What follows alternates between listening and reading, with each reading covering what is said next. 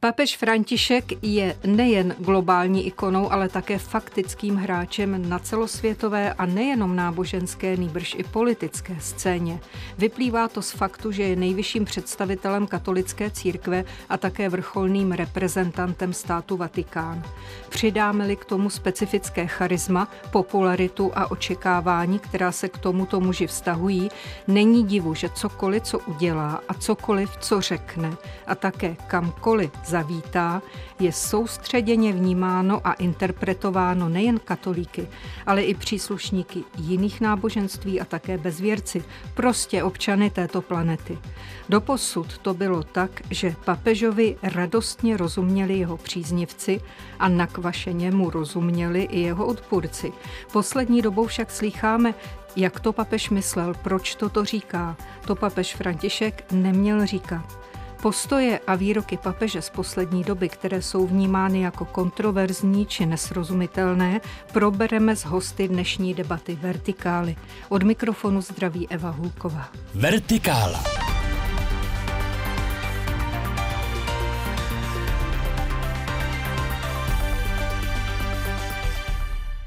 Tak tedy v debatě Vertikály vítám Stanislava Balíka, politologa z Fakulty sociálních studií Masarykovy univerzity v Brně a právě do Brněnského studia Českého rozhlasu. Zdravím, pane profesore, vítejte. Dobrý den, děkuji za pozvání. A zde ve studiu v Praze vítám počase na půdě Vertikály také historika Jaroslava Šepka z Historického ústavu Akademie věd. Dobrý den. Dobrý den, děkuji za pozvání.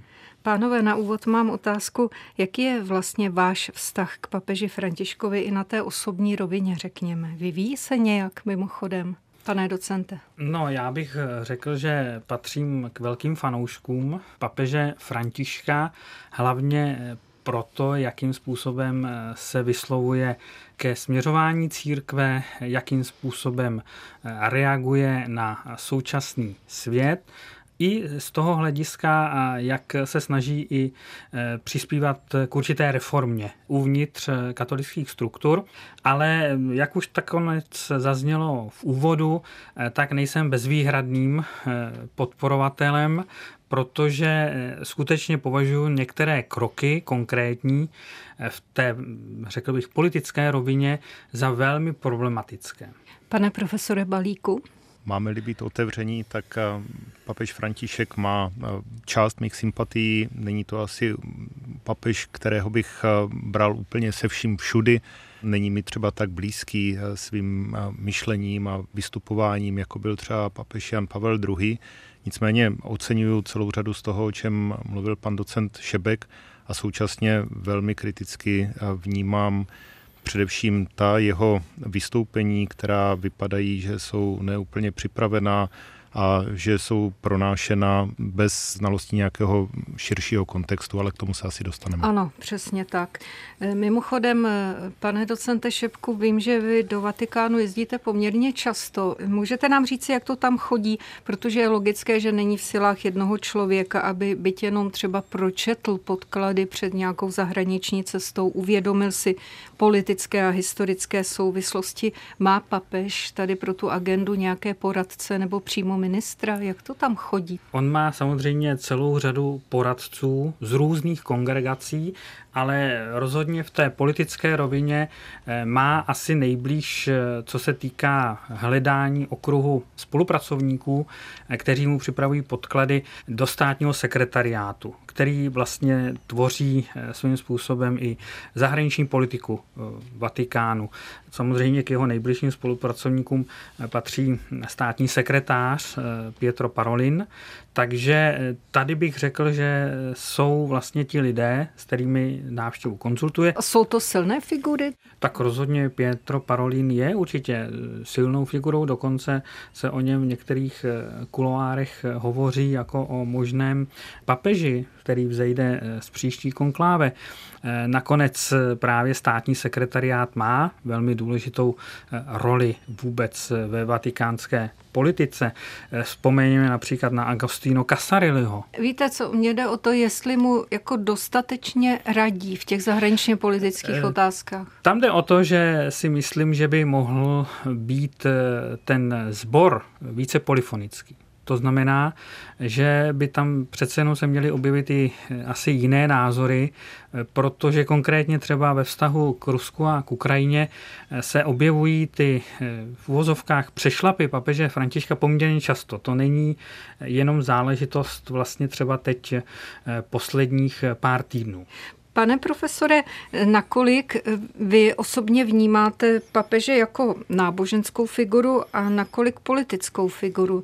Jako z těch rešerší, které jsem si dělala, jsem vyrozuměla, že ten názor není jednoznačný na to. Ano, není jednoznačný a mám za to, že nemalá část těch neporozumění, o kterých mluvíme a o kterých uvažujeme, pramení z toho, že to dost možná neodlišuje ani papež František, respektive, že nevždy docenuje to, kdy nemluví v uvozovkách jenom jako nejvyšší náboženský představitel, ale jako člověk s obrovským politickým vlivem. A to jsou záležitosti vstažené právě k Ukrajině a Rusku, ale nejenom k ním, jsou to záležitosti vstažené k Číně, k řadě nedemokratických režimů v Latinské Americe, v Africe a podobně. A myslím, že tak, jak papež dělá obdivuhodnou práci na poli právě mezináboženského dialogu, mezináboženského porozumění, na poli reformy kurie, těch nejvyšších míst katolické církve, tak jak si stranou nechává to, že celá řada těch jeho vyjádření a kroků má explicitní politický rozměr. No a když k tomu přidáme ještě tu skutečnost, kterou pan docent Šebek naznačil, a jenom ji propojme, že velké slovo má kardinál, státní sekretář Parolin, což není jenom nástupce Agostino Casaroliho, ale v zásadě jeho žák. A spojíme-li si to s tou velmi nešťastnou vatikánskou ostpolitik, kterou kardinál Casaroli v 70. letech eh, formuloval a reprezentoval, tu politiku, která eh, formulovala jakýsi velmi vstřícný vztah Vatikánu k tehdejšímu komunistickému světu za cenu popření eh, základních principů, za cenu ústupků, za cenu jakýchsi personálních až tragédií, vzpomeňme na kardinála Minčentyho a další, tak když si tohle dáme dohromady, tak najednou je celé to dění mnohem srozumitelnější. A o čem možná ani nemůžeme říct, že to je jenom nějaké náhlé uřeknutí, ale je to součást něčeho mnohem širšího. Možná proto jste zmínil v pozitivním světle Jana Pavla II. Ano, nezapírám, že právě v tomto mi byl papež Vojtila mnohem, mnohem bližší právě tím svým jasným uvědoměním si, že jsou věci, o kterých se nevyjednává, že jsou věci, které se musí skutečně jasně pojmenovat a že nemůžeme říct o nelidském režimu, že je dědicem humanity a podobně. Pane docente, vy se tady chystáte něco doplnit? Já velmi souhlasím s tím, co říkal pan profesor Balík a ještě bych doplnil jednu věc, která nemusí úplně vlastně být eh, na eh, první pohled eh, zřejmá, ale je to poprvé v historii, co je papežem člověk z Jižní Ameriky. A to je samozřejmě taky úplně jiný kulturní eh, okruh, byť samozřejmě ta katolická víra je tam eh, výrazně rozšířená, ale samozřejmě tam jsou historické, kulturní, politické zkušenosti jiné, než má třeba Evropa. A tam je velmi eh, silný antiamerický osten. Takže i tohle to samozřejmě hraje roli eh, v tom, eh, co eh, tady vlastně mm, nějakým způsobem formuluje papež František. A nepochybně ještě k tomu bych dodal to, že samozřejmě část italské politické scény, například i prezident, jsou v podstatě nakloněni větší kooperaci s Ruskem, než třeba současná italská premiérka. Mám za to, že toto je jedno z velkých vysvětlení, nicméně tak, jak vnímám papeže Františka, tak mám za to, že by takto vystupoval, i kdyby pocházel z Anglie, kdyby pocházel z Nigérie nebo kdyby pocházel z České republiky, že je to součást toho jeho vystupování, že on ty politické ohledy do určité míry nechává stranou, jsou pro něj méně důležité. A že tohle musíme mít na, na paměti, no, že celá řada těch jeho kroků je vedena jakýmsi ohledem na lidskost, humanitu a tak dál, ale trošku pohrdá tou klasickou, klasickou politikou, což může být dobře a může to být špatně, a každopádně zdá se, že to tak je já bych řekla politicko-historické možná souvislosti. Ano. Že? Vy jste zmínil Čínu, ano. Jak charakterizovat dnešní kontakty Vatikánu a Číny, jestli jsou ještě zamrzlé nebo už e, ožívají a souvisí s Čínou ta teď skončená návštěva e, papeže v Mongolsku. E, četla jsem, že on možná očekával, že z toho vzejde nějaké pozvání do Číny a tak dále. Můžete tady o tom prosím pohovořit? Pane za, eh, profesore, ano. Mám za to, že případě Číny vidíme skutečně, jak přes kopírák tu vatikánskou ostpolitik ze 70. let ve vztahu k východní Evropě. To znamená, že je to Vatikán, který dělá ústupky, mnohdy velmi bolestné, krvavé, možná bolestnější než v těch 70. letech ve východní Evropě a nedemokratická Čína, vedená komunistickou stranou, si to vykládá jako projev slabosti a v zásadě si dělá, co chce. To znamená, vidíme, že je tam uzavřená nějaká smlouva, která pokud vím, tak eh, dodnes není veřejná, je, je tajná, ale z těch náznaků a z těch občasných vyjádření jakéhosi mrzení na straně Vatikánu vidíme, že se jí eh, Čína ne, neřídí, ale současně ale nenásleduje nějaký jako jasný explicitní krok ze strany katolického Říma a umím si představit tu obrovskou bolest, pocit jakéhosi opuštění který prožívá nemalá část čínských katolíků. Pane docente Šepku, ta Čína přeje si papež setkání s čínským vedením? Já jsem dokonce četla, že touží potom. Můžeme si to vysvětlit? A v souvislosti ještě s tím mongolskem, ano? Měl to být předstupeň k něčemu takovému? No já bych řekl, že si to přeje víc než eh, samotné čínské vedení, tu schůzku. To je stejné jako v případě eh, patriarchy Kirila, kde v podstatě i papež udělal před sedmi lety velké ústupky. Vzpomínáme, že v podstatě k tomu setkání došlo v Havaně na letišti, takže na půdě dalšího komunistického... To bylo naposledy, kdy se viděli, že? No, ale že v podstatě se vlastně nic nestalo protože eh, tohle to já vnímám tak, a to souhlasím s profesorem Balíkem, že v podstatě ta vatikánská východní politika Ostpolitik nepřinesla v podstatě pro církve nic pozitivního. A myslím si, že v současné době to je stejný modus. Takže eh, já si myslím, že větší eh, pocit eh, vlastně zadosti učení mají ty autoritativní režimy než církevní kruhy. Je to, že papež touží setkat se s Kirilem a že touží setkat se s čínským vedením je to vůbec jaksi hodno jeho majestátu, to, že to vešlo jaksi ve veřejnou známost. Tady ta, já tam vidím disbalans prostě. Já tam vidím taky e, určitou nerovnováhu a myslím si, že to samozřejmě souvisí s tím, že on se snaží jakoby být tím strůjcem dialogu. Ale v podstatě eh, právě ta historie eh, nám říká, eh, že taky musí být ona pravdivost v tom, jak se k dialogu přistupuje. To znamená, že dialog nemůže nastat úplně za každou cenu, protože musí být také jasné, k čemu má směřovat což si myslím, že ne úplně je eh, vyjasněno. A určitě papež neustále hovoří o tom, eh, že je potřeba se z historie učit, eh, takže si myslím, že i tohle je vlastně výzva pro současné tedy vatikánské vedení, pro kuriální úředníky, aby se tím řídili. Pane profesore, tady k tomu aspektu dodáte něco? Ano, já bych se asi odrazil od toho slova hodno majestátu. To je přesně podle mě typ nebo směr úvah, který papež František nemá. On neuvažuje o své službě biskupa Říma jako o nějakém majestátu, a on cíleně chodí za těmi drobnými, malými, zapomenutými potřebnými i za cenu, že to znamená nějaké v úvozovkách ponížení, ale to je skutečně podle mě termín, v jakém on neuvažuje.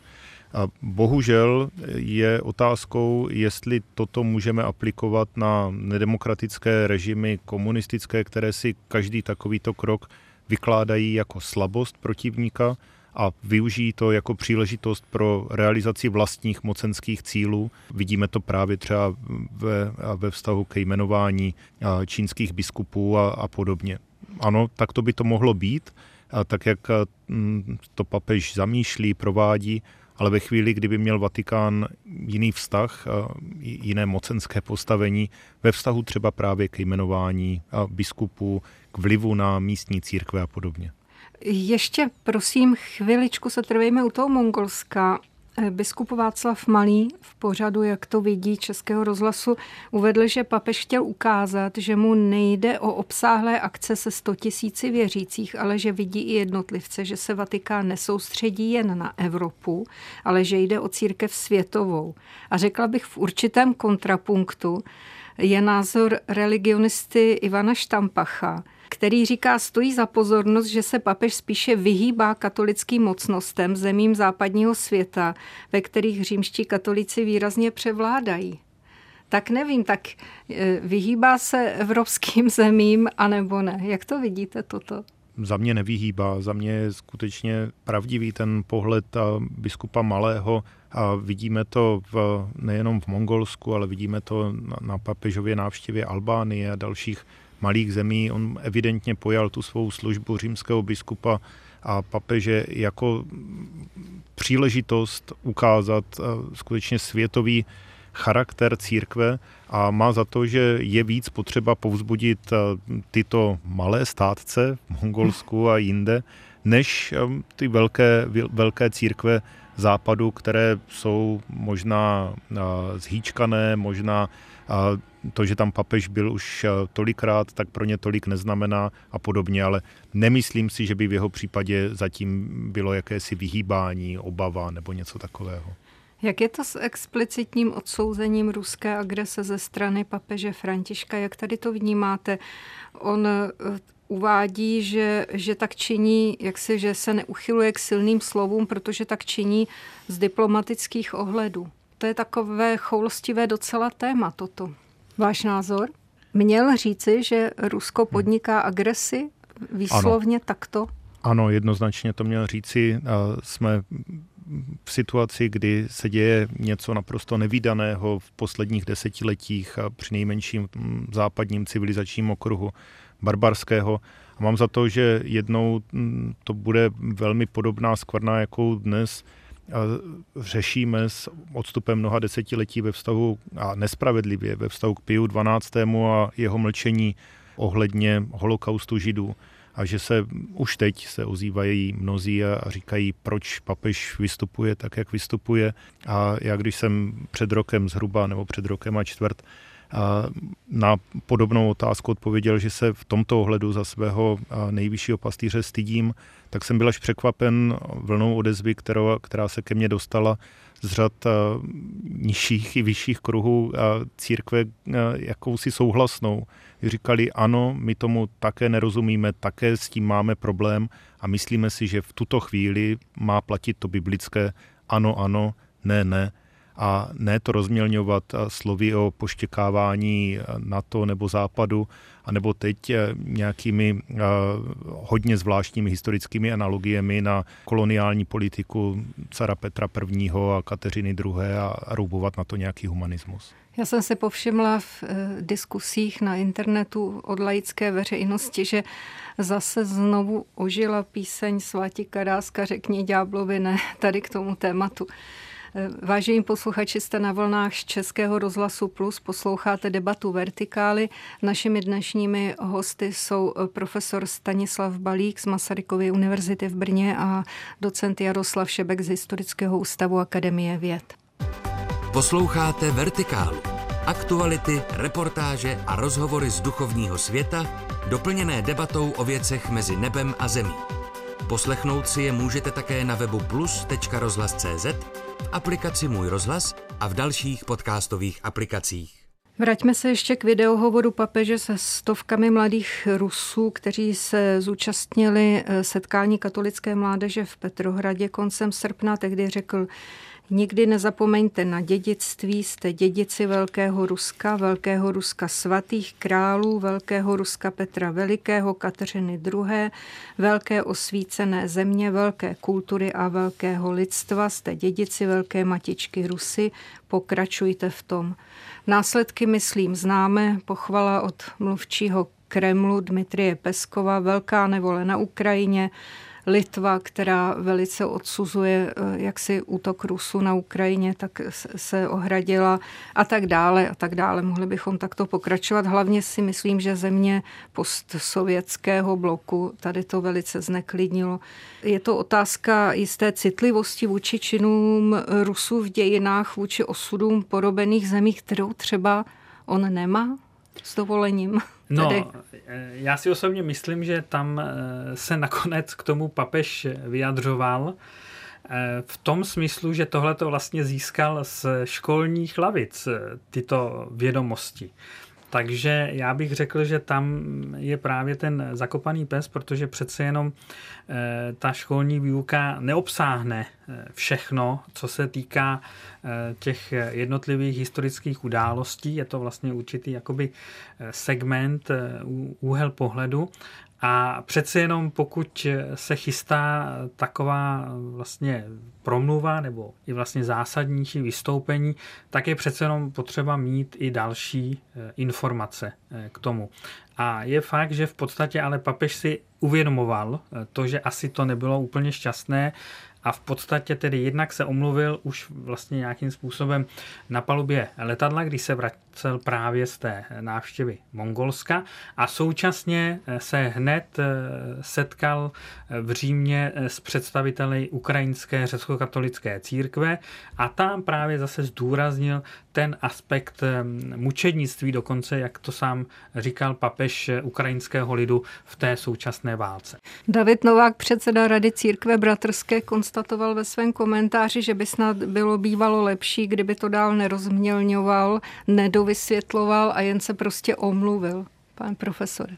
Ano, to tak asi je. A upozornil bych na to, že pokud vím a pokud jsem četl správně, tak zrovna v těchto větách se papež odchylil od nějakého připraveného napsaného textu a asi promluvilo to, co v něm skutečně je a možná ozvěna školního vzdělávání a možná prosme za to, abychom, až nám bude 87 let, tak aby se v nás nezačala ozývat ozvěna našeho školního vzdělávání. Víte, proto jsem se ptala na ty poradce a ministry a, na začátku. A, a, asi bychom se také divili, co všechno by, by z nás šlo, ale druhá věc, na kterou bych upozornil, tak ona je tam spojena, spojeno několik věcí, z nichž některé jsou neproblematické. Ano, skutečně můžeme povzbuzovat mladé Rusy, že jsou dědici velké kultury a to nikdo nespochybňuje. Skutečně ty velké ruské romány 19. století je součást obrovského kulturního dědictví, na kterém stojí vlastně naše, naše civilizace,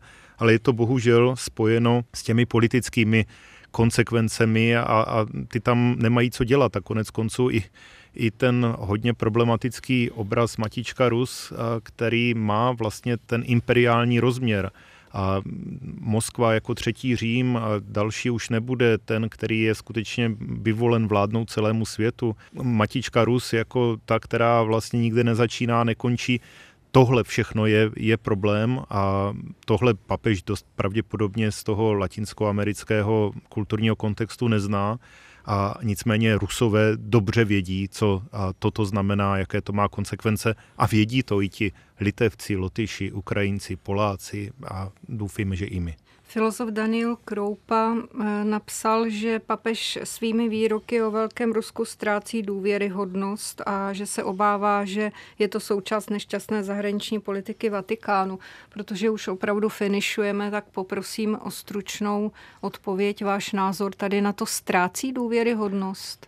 Já si zase myslím, že tyhle ty eh, věty jsou sice nešťastné, ale zase si myslím, že eh, úplně tedy nedestruují eh, ten obraz papeže jako člověka, který se snaží žít autenticky křesťanství a snaží se vlastně i určitou reformu. Ale samozřejmě vždycky se pak ten jeho odkaz bude pak posuzovat i z hlediska toho, že ne vždycky eh, se mu povedlo jakoby šťastně zacílit eh, svoje výroky. Pane profesore. Destruují ten obraz eh, zahraničně politického vlivu papeže a to zcela jednoznačně, tam s Danielem Kroupou souhlasím, nicméně otázka, jestli byl nějaký jako velký ten zahraničně politický vliv už v těch předchozích letech, protože to nebyla první taková papežová akce v tomto, v tomto směru. Takže ano, i tady souhlasím jak s Danielem Kroupou, tak ale i s Jaroslavem Šepkem, jak o tom mluvil. Neznamená to destrukci papežova obrazu a církevního reformátora, někoho, kdo usiluje o náboženský smír a podobně, ale bohužel to destruuje a ne úplně málo zahraničně politický vliv centra katolické církve. Za nepochybně zajímavý pohled na papeže Františka děkuji Stanislavu Balíkovi, politologovi z Fakulty sociálních studií Masarykovy univerzity v Brně. Pane profesore, někdy zase nashledanou. Díky. Díky a pěkný den vám i posluchačům. A zde ve studiu v Praze se loučím s historikem Jaroslavem Šepkem z Historického ústavu Akademie věd. Pane docente, i s vámi se těším někdy na shledanou. Já děkuji za pozvání a také pěkný den posluchačům. Tak to byla debata Vertikály. Eva Hulková přeje dobrý poslech dalších pořadů Českého rozhlasu Plus.